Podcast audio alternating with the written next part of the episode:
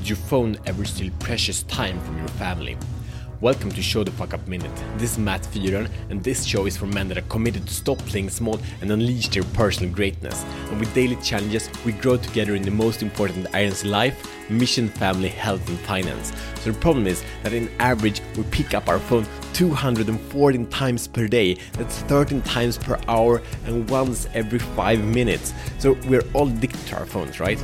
They are built to give us stimulation and are constantly calling for our attention. And sure, they can help us answer many, many questions, but they also take us away from the, this very moment.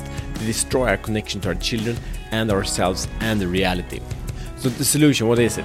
The usage of the phone actually becomes who we are, and, and, and then we strengthen who we believe we are. So, uh, but relax, relax.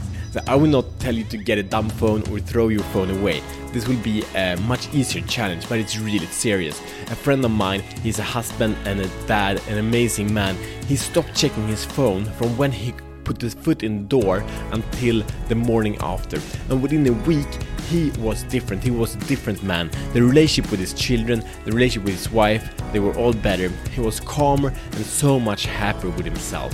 It was beautiful to see.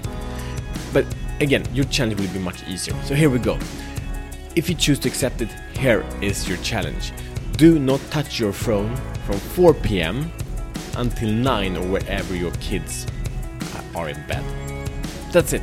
So now commit, take action. Do this within 24 hours, and we are right now, very soon, in next week, we're launching our community of like minded men achievers dedicated to be the best version of himself for support and accountability. So join that, click in the link below, and also subscribe, review, and share this Show the Fuck Up Minute with a man who's ready to be the best version of himself. See you tomorrow as better men.